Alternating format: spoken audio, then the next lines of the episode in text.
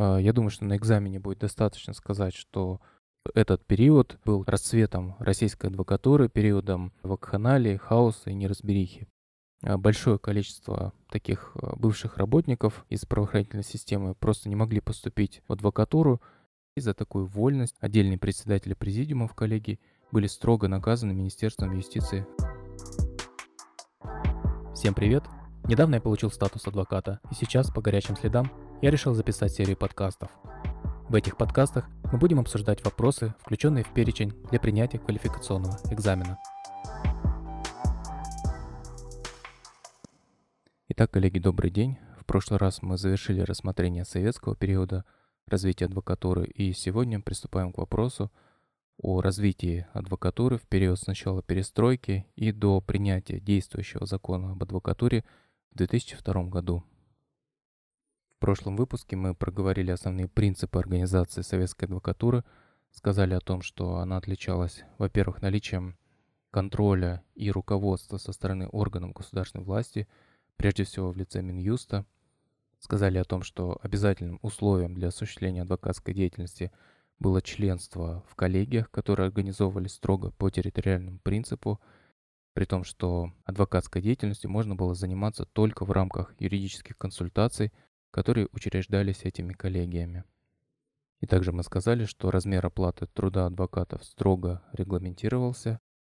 Доверители вносили оплату в кассу соответствующих юридических консультаций, и возможность вести адвокатскую деятельность индивидуально не предусматривалась. То есть условно можно говорить о трех основных блоках или трех китах, которые бы характеризовали именно специфику организации адвокатуры в советское время во-первых, это наличие контроля со стороны государства. Во-вторых, это обязательное членство в коллегиях, которые организуются строго по территориальному принципу, и при этом адвокатская деятельность осуществляется в юридических консультациях, которые организуются при этих коллегиях. И в-третьих, это строгая регламентация размера оплаты труда адвокатов на уровне э, нормотворчества Минюста. И в сегодняшнем выпуске мы рассмотрим то, каким образом по всем этим трем направлениям происходили изменения в рассматриваемый период. Основным триггером для изменений послужила, конечно, перестройка с ее официальным курсом на построение правового социалистического государства и также связанный с этим переход на рыночные отношения. А, Все это повлекло соответствующие изменения, прежде всего, конечно, в судебной системе и, как следствие, в организации адвокатуры. То есть в этом смысле распад Советского Союза не был необходимым условием для реформирования адвокатуры, а основной запрос и идея реформирования были сформированы еще в советское время. Первый подвопрос – контроль со стороны Министерства юстиции. Сложность данного вопроса заключается в том, что, с одной стороны, нормативное регулирование в 90-е годы оставалось по вопросам адвокатуры все еще советским, то есть действовало советское положение об адвокатуре 80-го года вместе с его положениями о контроле и руководстве со стороны Министерства юстиции. То есть, по крайней мере, на законодательном уровне Минюст в 90-е годы все еще сохранял те э, рычаги и механизмы для контроля над адвокатскими коллегиями. Но по факту в 90-е годы, конечно, Минюст уже не осуществлял столь, скажем так, тотального контроля над коллегиями адвокатов – какой осуществлялся в доперестроечные времена. Например, на сайте Адвокатской палаты Башкирии приводится такая информация, что с 85 по 89 годы в ряде республик и областей прошли акции коллективов адвокатов с требованиями внедрения демократических принципов в их работу. В ряде республик и областей за такую вольность отдельные председатели президиумов коллегий были строго наказаны Министерством юстиции РСФСР. То есть в самом начале перестройки имела место протестная активность со стороны самого адвокатского сообщества, которая в дальнейшем выливалась уже а, в различные законодательные инициативы, в борьбу между а, как раз законопроектами Минюста и адвокатского сообщества, различных представителей адвокатского сообщества. Но изначально вот при еще советском регулировании все начиналось с активности и инициативы самого адвокатского сообщества.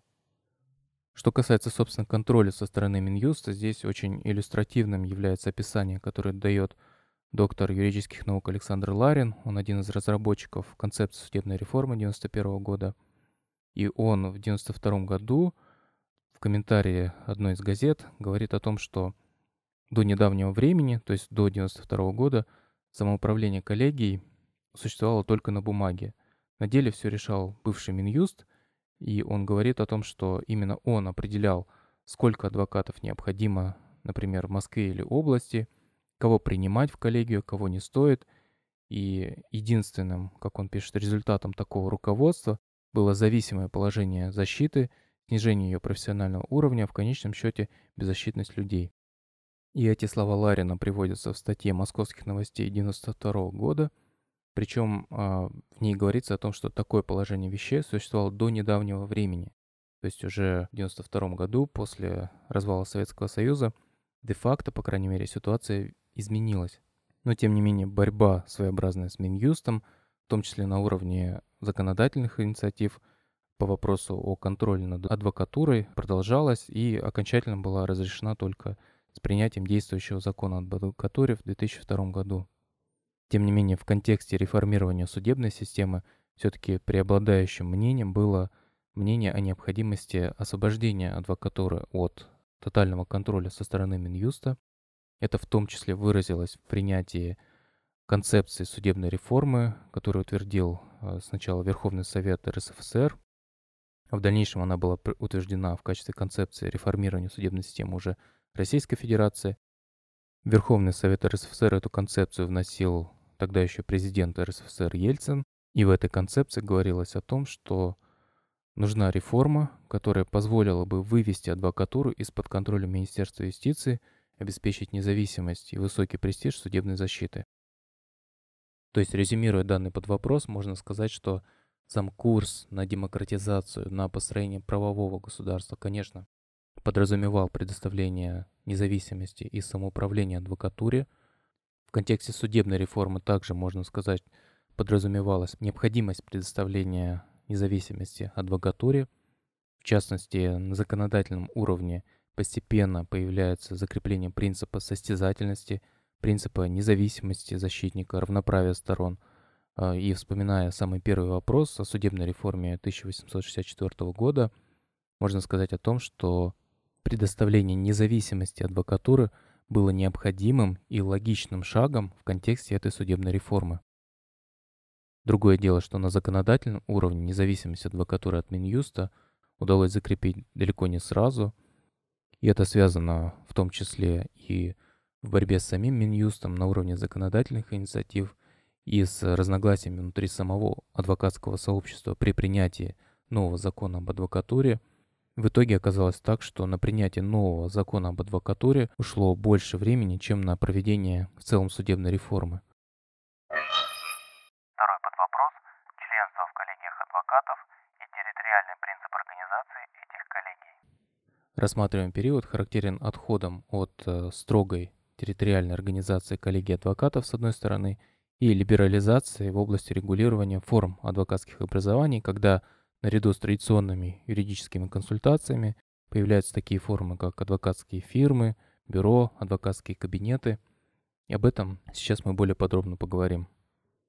Что касается территориального принципа организации, то, как известно, 90-е годы – это период создания так называемых параллельных коллегий – в прошлом выпуске мы упоминали, что в положении об адвокатуре 80-го года предусматривалась такая опция, что в случае необходимости с согласием Министерства юстиции могли создаваться межтерриториальные и другие коллегии адвокатов. И на основе этого положения в 1989 году по инициативе министра юстиции Федорова а, был проведен эксперимент в виде создания параллельных коллегий адвокатов. И адвокаты вновь создаваемых параллельных коллегий – по своему статусу полностью приравнивались к адвокатам традиционных коллегий. И стоит, наверное, напомнить, что коллегии адвокатов в советское время по своему функционалу, по своим задачам больше соответствовали э, дореволюционным советам присяжных поверенных или сегодняшним адвокатским палатам.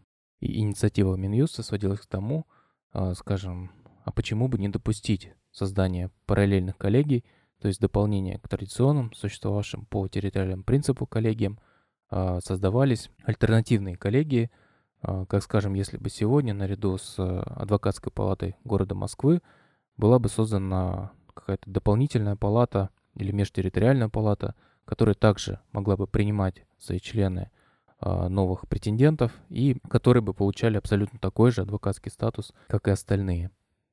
Кто-то в литературе говорит о том, что этот период, в том числе связан с созданием параллельных коллегий, был чуть ли не расцветом российской адвокатуры, периодом максимальной либерализации.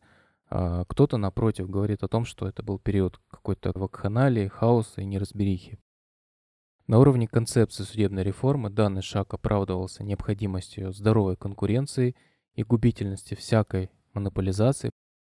Что касается собственной инициативы Минюста в 1989 году по созданию таких параллельных коллегий, то мотивы могли быть, конечно, связаны с поощрением конкуренции, но также могли быть и более тривиальные причины, а именно, например, вот в Московской городской коллегии адвокатов была такая практика, что когда поступали претенденты из бывших судей или следователей, прокурорских работников – то спрашивалось мнение у адвокатов из а, соответствующих юридических консультаций. Если те давали отрицательный отзыв, то соответствующие кандидаты не принимали в число адвокатов. И возможно, что просто а, большое количество таких а, бывших работников из правоохранительной системы просто не могли поступить в адвокатуру, и было найдено такое решение в виде создания параллельных коллегий. Ну так или иначе, параллельные коллегии были созданы – а, я думаю, что на экзамене будет достаточно сказать, что положением 80-го года предусматривалась такая возможность, и начиная с 89-го и далее, а, собственно, по инициативе Минюста, такие параллельные коллегии начали создаваться по территории всей Российской Федерации.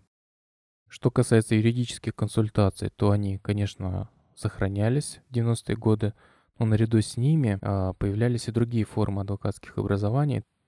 Так, в 92 году Минюст своим письмом санкционировал эксперимент по образованию президиумами коллегий адвокатов в некоторых городах адвокатских фирм, бюро и кабинетов. Или, например, в уставе Московской областной коллегии адвокатов 1992 года было сказано, что в рамках этой коллегии действуют и могут создаваться юридические консультации, адвокатские бюро, фирмы, кабинеты, а также другие структурные подразделения и их филиалы – выполняющий задачи, предусмотренные уставом. И также говорилось о том, что члены коллегии имеют право работать индивидуально. То есть в этом отношении также имела место либерализация и своего рода плюрализм форм адвокатских образований, который осложнялся еще к тому же тем, что сами коллеги адвокатов, прежде всего вот эти вновь создаваемые коллеги адвокатов, будучи с одной стороны а, профессиональными ассоциациями адвокатов, наряду с этим приобретают форму таких огромных юридических фирм. И все это, по мнению в том числе разработчиков действующего закона об адвокатуре, требовало определенного упорядочивания и систематизации. И в том числе в том аспекте, что территориальные ассоциации адвокатов а, не должны иметь отношение, собственно, к экономической деятельности этих адвокатов. Таким образом, резюмируя данный под вопрос, можно сказать, что произошел, во-первых, отказ от строго территориальной организации адвокатских ассоциаций, таких как коллеги адвокатов, и, во-вторых, э, произошла либерализация форм адвокатских образований, э, были санкционированы самые различные формы, такие как юридические фирмы, бюро, адвокатские кабинеты, наряду с которыми также сохранялись и юридические консультации.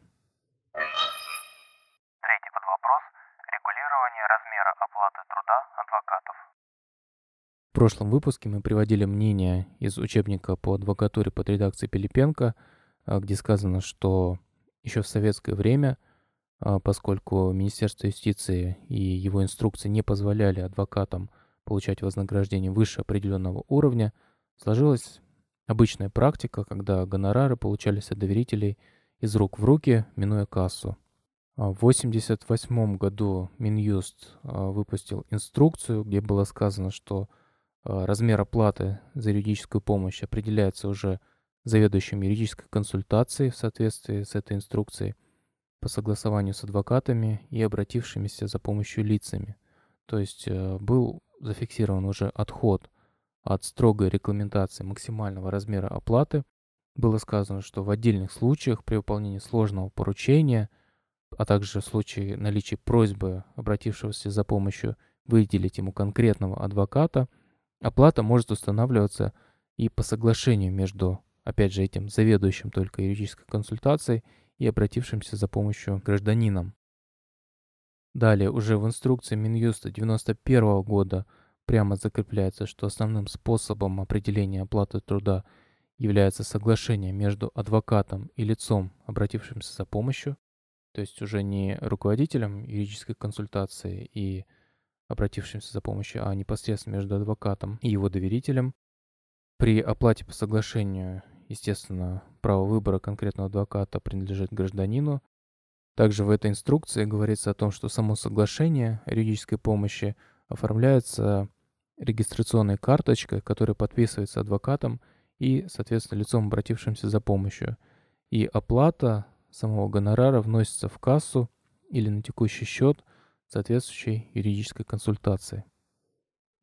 То есть, хотя вопрос об определении размера гонорара полностью отдавался на откуп самих сторон, которые по своему соглашению определяли этот размер, но сама оплата должна была вноситься в кассу соответствующей юридической консультации и, как там добавляется в скобках, или иного адвокатского образования.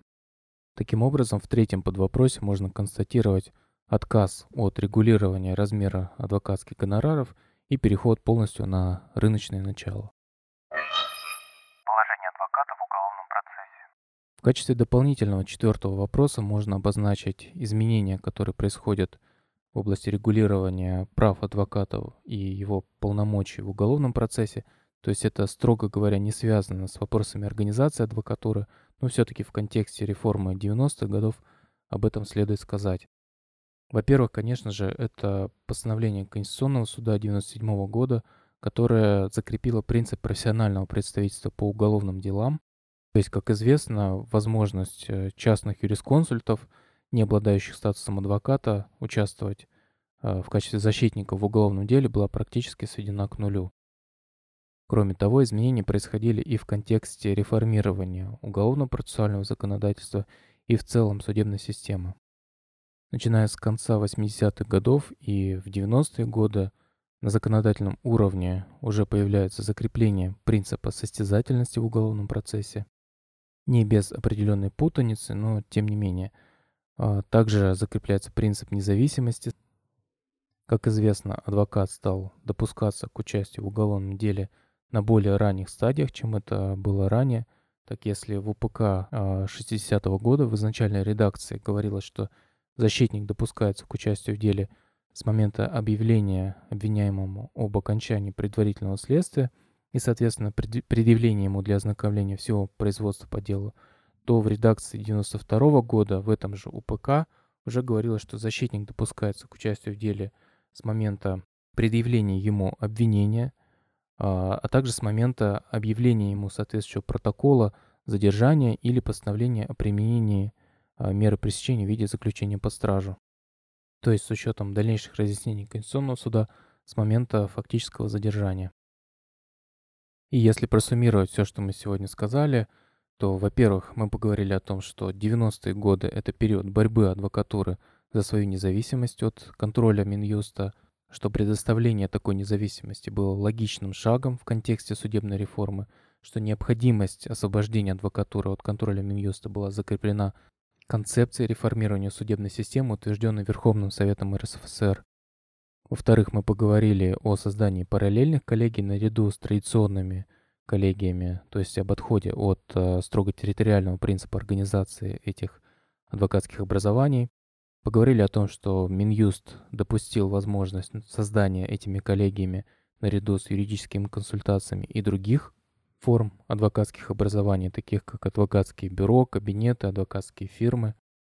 Мы упомянули, что коллегии адвокатов объединяли в себе черты профессиональных ассоциаций адвокатов, так и, собственно, юридических фирм.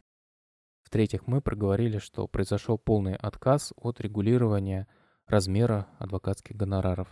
И, наконец, мы обсудили те изменения в положении адвоката, которые происходили в контексте реформирования уголовно-процессуального законодательства. В том числе это связано с закреплением принципов состязательности, независимости и в целом с попытками гарантировать защиту прав и интересов личности – включая предоставление права на защитника на более ранних стадиях уголовного судопроизводства.